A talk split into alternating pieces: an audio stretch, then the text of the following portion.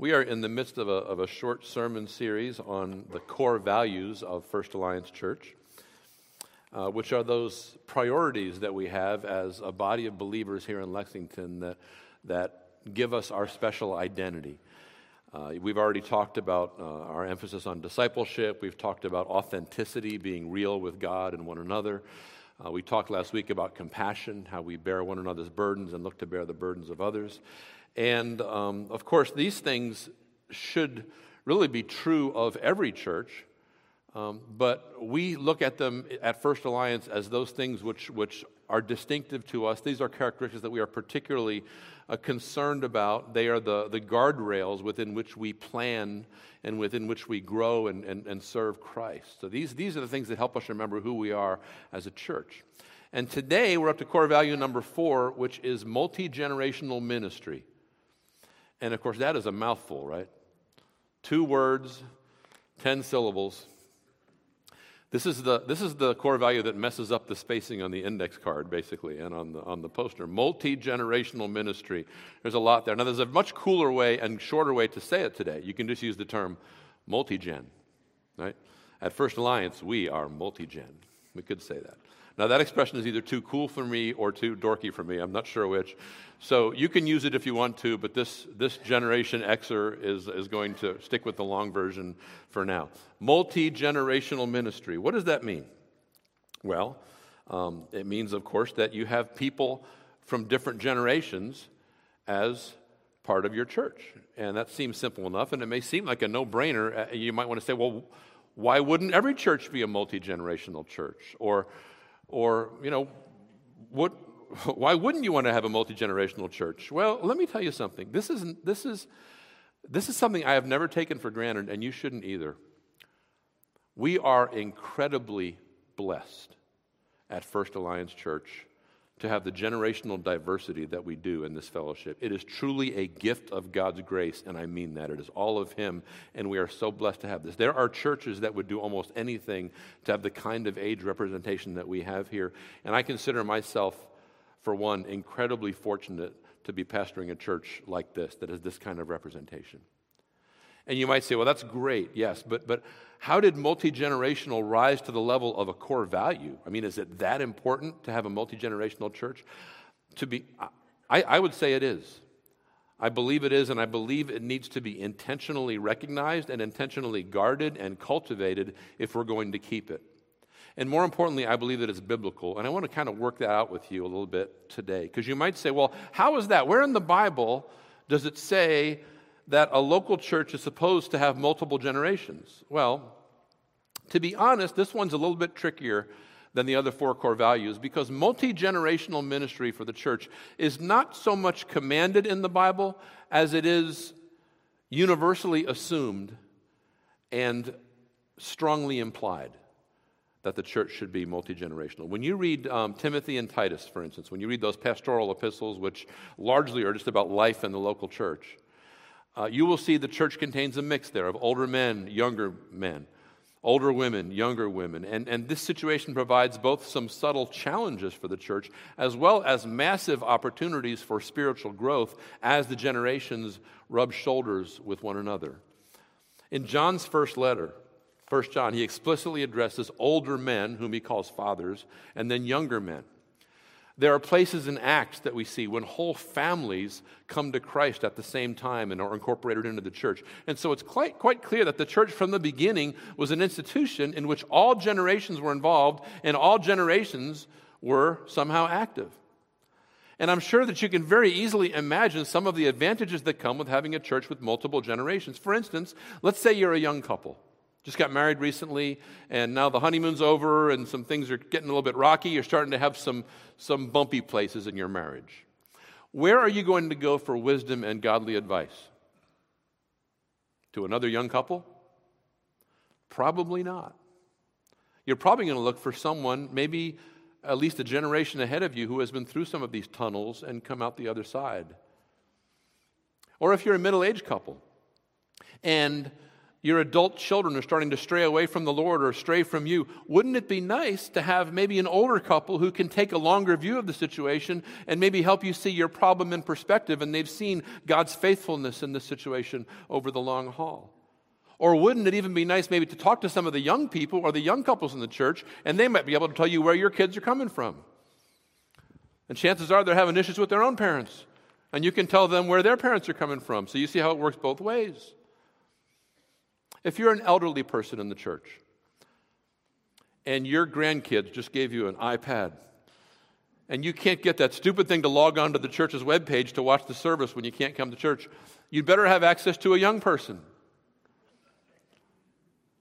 And of course, that's maybe a silly one, but it's a very practical one. And there are a ton of other very practical advantages to a multi generational church. And yet, and yet, in the late 20th century, so maybe 40, 50, 60 years ago, some things happened in the church, some developments took place. And these were very well intentioned things, but they tended to work strongly against the idea of a multi generational church fellowship. One of these developments was called the church growth movement the church growth movement. There were a lot of very good things about this movement, the goal of which was, after all, to maximize the number of people getting saved and coming into the church, coming into God's kingdom. But one assumption that the church growth movement made was that people like to hang around people that are like them.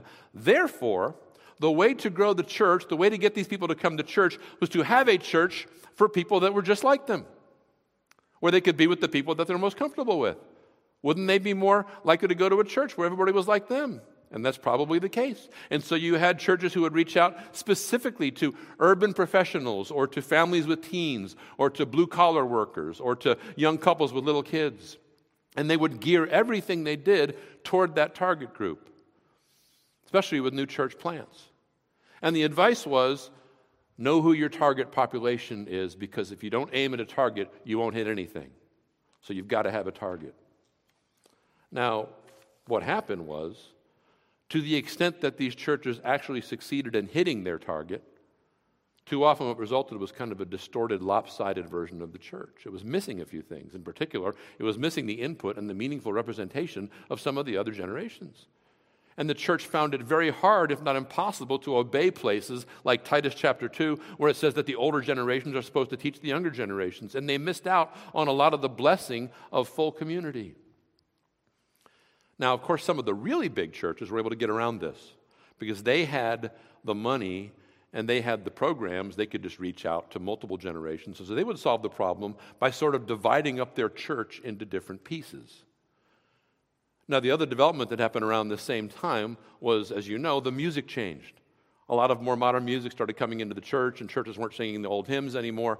And so, what, what happened is the church would say, Well, we need, we need a cool kind of hip service for the young people. So we'll have a contemporary service, and then we'll have a traditional service, and the old people can go to that. And they found out they could even grow faster if they had kid church and youth church as well as adult church. And so, what happened to your family was the generations get separated from one another the minute you walk in the door, and you don't see each other until the ride to Cracker Barrel after the service is over. I'm going to tell you straight up this is the kind of scenario that First Alliance Church is trying not to get sucked into.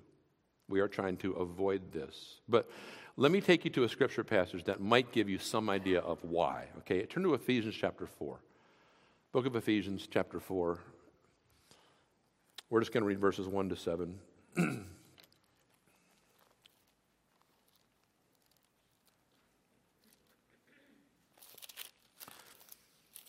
Ephesians 4 1 to 7 is going to give us uh, both the, the theological rationale, the biblical reason, if you will, for multi generational ministry. And then it's also going to give us at least one specific way in which multi generational ministry will make us better disciples of Jesus if we're willing to let it. So let's just read these seven verses, starting at the beginning of Ephesians 4. This is Paul speaking to the church. I, therefore, a prisoner for the Lord, urge you to walk in a manner worthy of the calling to which you have been called with all humility and gentleness, with patience, bearing with one another in love, eager to maintain the unity of the Spirit in the bond of peace. There is one body and one Spirit, just as you were called to the one hope that belongs to your call. One Lord, one faith, one baptism, one God and Father of all, who is over all and through all and in all. But, but grace was given to each one of us according to the measure of Christ's gift. Now, if you're looking for a biblical truth that undergirds the idea of multi generational ministry, perhaps the most obvious one is Paul's reminder here that there is only one body. In other words, there's only one church. There's one church. There's not a kid church and a youth church and a boomer church and a Gen Z church and an old person's church. We're all one in Christ Jesus. We are all one church in Christ Jesus. Why couldn't the local church be an expression of that unity? And if you think about it, there is a ton of generational, intergenerational tension today in the world, right? We've got the boomers, the, the Gen Zers, and, you know, okay, boomer. You heard that one? We're getting on each other now. The millennials, everyone's ripping on each other constantly now, while the Xers kind of stand over in the corner and try not to get noticed. And these groups, these different age groups, seem to have very divergent sets of values and very little in common sometimes. Well, can you think of any institution in the world, in your experience, that brings all these generations together? Go ahead, try to think of one. I can think of one the church. Now, I suppose you could extend this to other communities of faith like mosques and synagogues, but I would argue that the Christian church in particular as described in the New Testament, deliberately, deliberately pursues unity and maturity through diversity, especially diversity in spiritual giftedness, but also in ethnicity, in socioeconomic status, and also in age. Our differences are not a hindrance, they are an advantage. They're not a bug, they're a feature.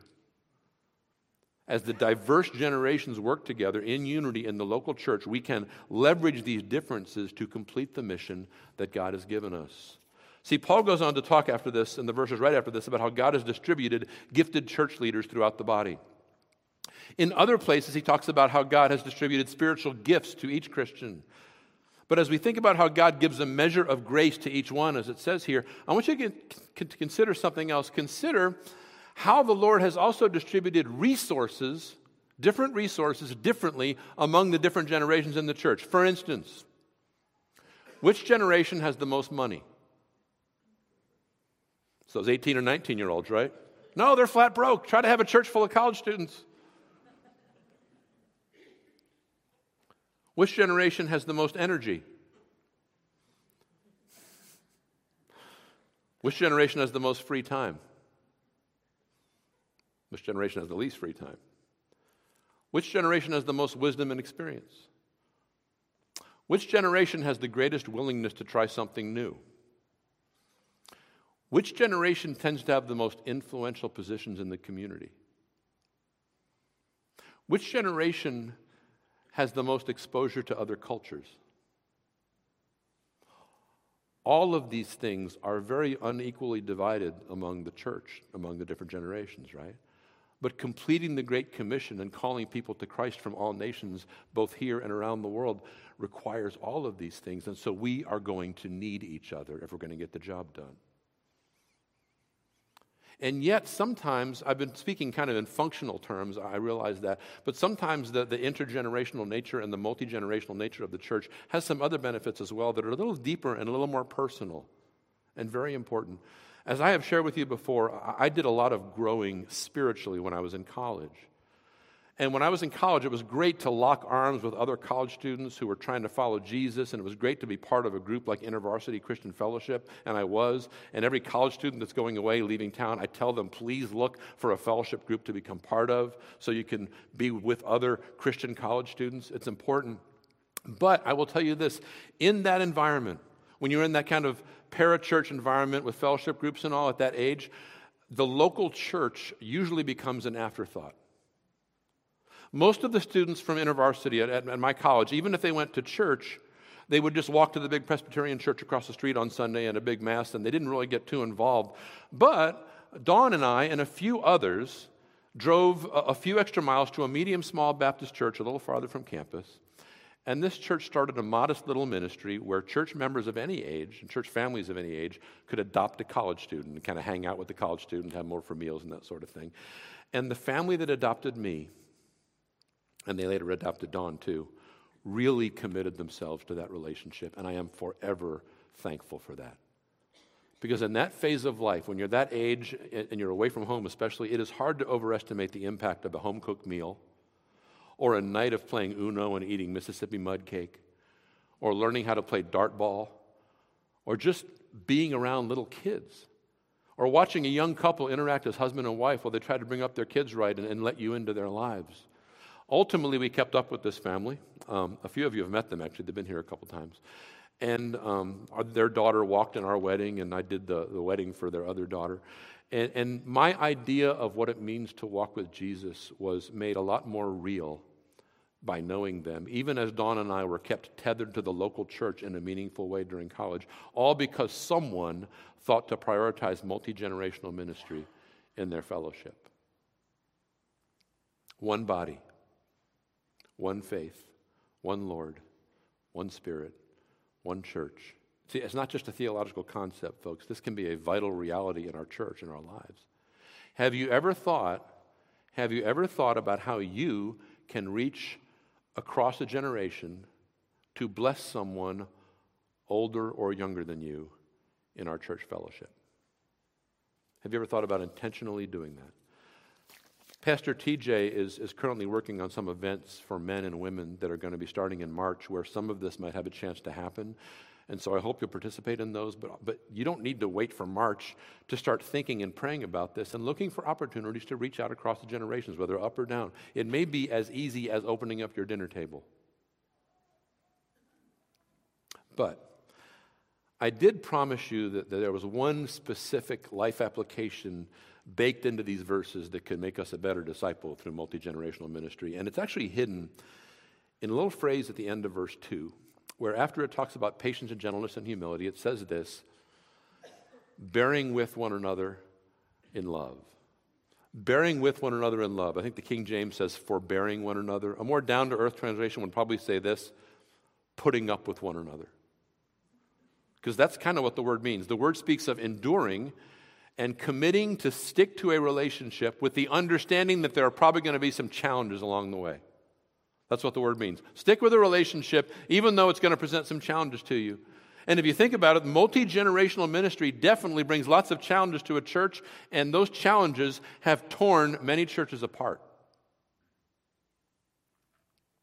About 30 years ago, there's a little church history here. About 30 years ago, a few years before my time, uh, First Alliance Church went through some pretty radical changes. Some of you were here when that happened, and you remember. Um, because what happened was a number of folks kind of migrated here from a couple other local churches right, right around the same time, around 1996. And some of these folks brought with them a distinctly more modern approach than First Alliance Church was used to, especially in the area of worship and music. And it would, would have been very possible back then and it happened at a lot of churches, it would have been very possible for the powers that be to have dug in their heels and said no to any changes at all. But that didn't happen. That didn't happen. I am so thankful to the older generation at this church that that didn't happen. And I think the reason that didn't happen is because enough people at First Alliance Church loved Jesus more than they loved having everything their way. The result of this over time is not only a church that is generationally diverse, but a church that has a real mix of traditional and contemporary elements, not only in the worship service, but in other areas as well. And I consider this to be a strength. Not only because it reflects the unity of the church, and not only because it maybe broadens our appeal to people of different ages to have all the generations here, but there's another reason as well. And I'm going to say this to you as lovingly as I possibly can. That's a good way to get your attention, isn't it, to say something like that? Here's what I want to say to you I don't want anybody here to be totally happy and content with the way things are done at First Alliance. I'm serious. I'm not saying you need to be miserable and complaining all the time. That would not be good. But there should be at least one element of what we do here that forces you to go against your preferences, against your tastes, and probably against the way you may have done things in the past. Because it is both loving and spiritually beneficial to yield your own agenda to that of another person. The American church has become seriously infected with a consumer mentality today that treats church like a usable and maybe even disposable com- commodity rather than a local expression of the very bride of Christ that calls for a serious commitment to deep relationship and mutual accountability. And learning to live with something that you don't particularly like and consciously bearing with those you disagree with about it is one of the best ways I know to fight that consumeristic tendency. So if you are too happy here, let me know. and I will try to do something to fix that. Well, think, think about it. Here's just some examples. Any, anytime, anytime, and I know it happened today, anytime you willingly and worshipfully sing a song that was written in 1822 when you'd rather be singing a song that was written in 2022, you are making the bride of Christ more beautiful. And it goes both ways.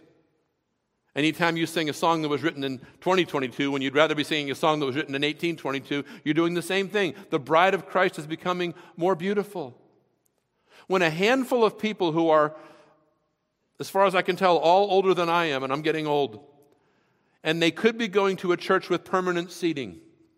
They come here every Sunday morning to set up 400 chairs. Also, young people can play basketball and duck, duck, goose during the week. You know what? That makes the bride of Christ more beautiful. When your kids join you for the first half hour of the worship service, yes, even though it's distracting for you, and even though it's probably sometimes a little bit boring for them, that makes the bride of Christ more beautiful. Now you say, how? This better be worth it. First of all, if little kids or elementary age kids see their parents actually communing with and worshiping God, do you think that would make a difference in how they view the Lord? Secondly, there's a chance, and I admit it's a pretty small chance, but it's a chance that your kids will pick up on the fact that what we do here is not all about them. That it's okay to put up with something you don't love in order for somebody else to have something they do love, and that there's something bigger going on here. And just maybe, just maybe, a seed will be planted against the consumer mentality and for the idea of loving and prioritizing others as we attempt to serve our kids without spoiling them. Now, as, as we get ready to wind down and head into communion, let me point you to a little bigger picture. When I talk to the senior citizens in our church, and we talk about the church, you, as you can imagine, they have a lot of opinions right? And they're very willing to share their opinions. But it's not all mumbly grumbly stuff. There is some.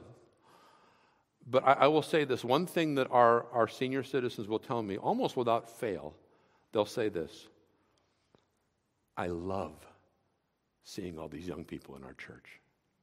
They all say that. It, they say it just blesses my heart. Now, I know partly that's because of the energy and excitement that young people tend to bring to a group, but I, I know it goes deeper than that too, and here's why. I was reading this week in, in, Hebrews chapter 11, and if you know anything about Hebrews chapter 11, you know, sometimes that's called like the Hall of Faith chapter. It's where it goes through and looks at the faithful deeds and the ways all, all these people in the Old Testament express their faith in God. And there's a section, and then right after the section, there's a big long section on Abraham, and then right after that, there's a little section where it talks about Isaac Jacob, and Joseph and their faith. And there are a lot of things that these three guys could be commended for with regard to their faith, especially Joseph. If you think about the life of Joseph and all the stuff he went through, but in each case, the way these three men exercised faith and the way the, the author of Hebrews remembers them uh, for their faith, the way they did it was in speaking about the next generation right before they died. In speaking about the next generation right before they died, that's how they exercised their faith. And you see, in the end of, of Hebrews 11, it says that it was revealed to these saints that they weren't living just for their time, but they were living for something better that was coming. It was basically revealed to them that they were playing a part in Act 1 of the great drama of redemption. They were in Act 1, and they were okay with that because they knew there was going to be an Act 2. They knew that God was going to continue the story through their kids and their grandkids and their great grandkids and so on until the coming of the promised one. And then Jesus came.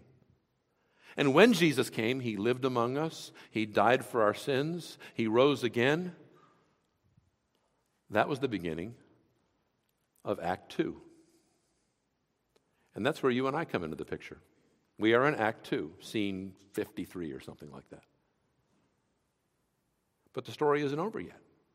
each generation still has its part to play. And, and one of the great faith builders for the oldest generations in our church is when they see God working in the lives of young people, even though it doesn't look exactly the same, but they see God working in the lives of young people, and it reminds them that God is still the same God, He's still faithful, and that the story isn't over yet, and, and that as they pass from this earth, they can joyfully and confidently pass the baton of faith to the next generation. And then don't forget, one of the most overlooked parts of the gospel is this Jesus is coming back. Jesus is coming back to this earth. History has an end. There will be a final scene. And as you and I run our part in this race for our generation, we need to let our young people know that this is their race too. There's one Spirit, there's one church, one body, one God, one Savior, one baptism, one faith. There's one mission, there's one race that we're running. And they have their own lap to run in this race. And maybe, just maybe, just maybe, and this is our blessed hope as we get older, maybe our kids and grandkids will get to run the anchor lap. And they will get to hand the baton back to Jesus. Psalm 145 says this One generation will commend your works to another and shall declare your mighty acts. First Alliance family, let's keep this relay race going until the very end.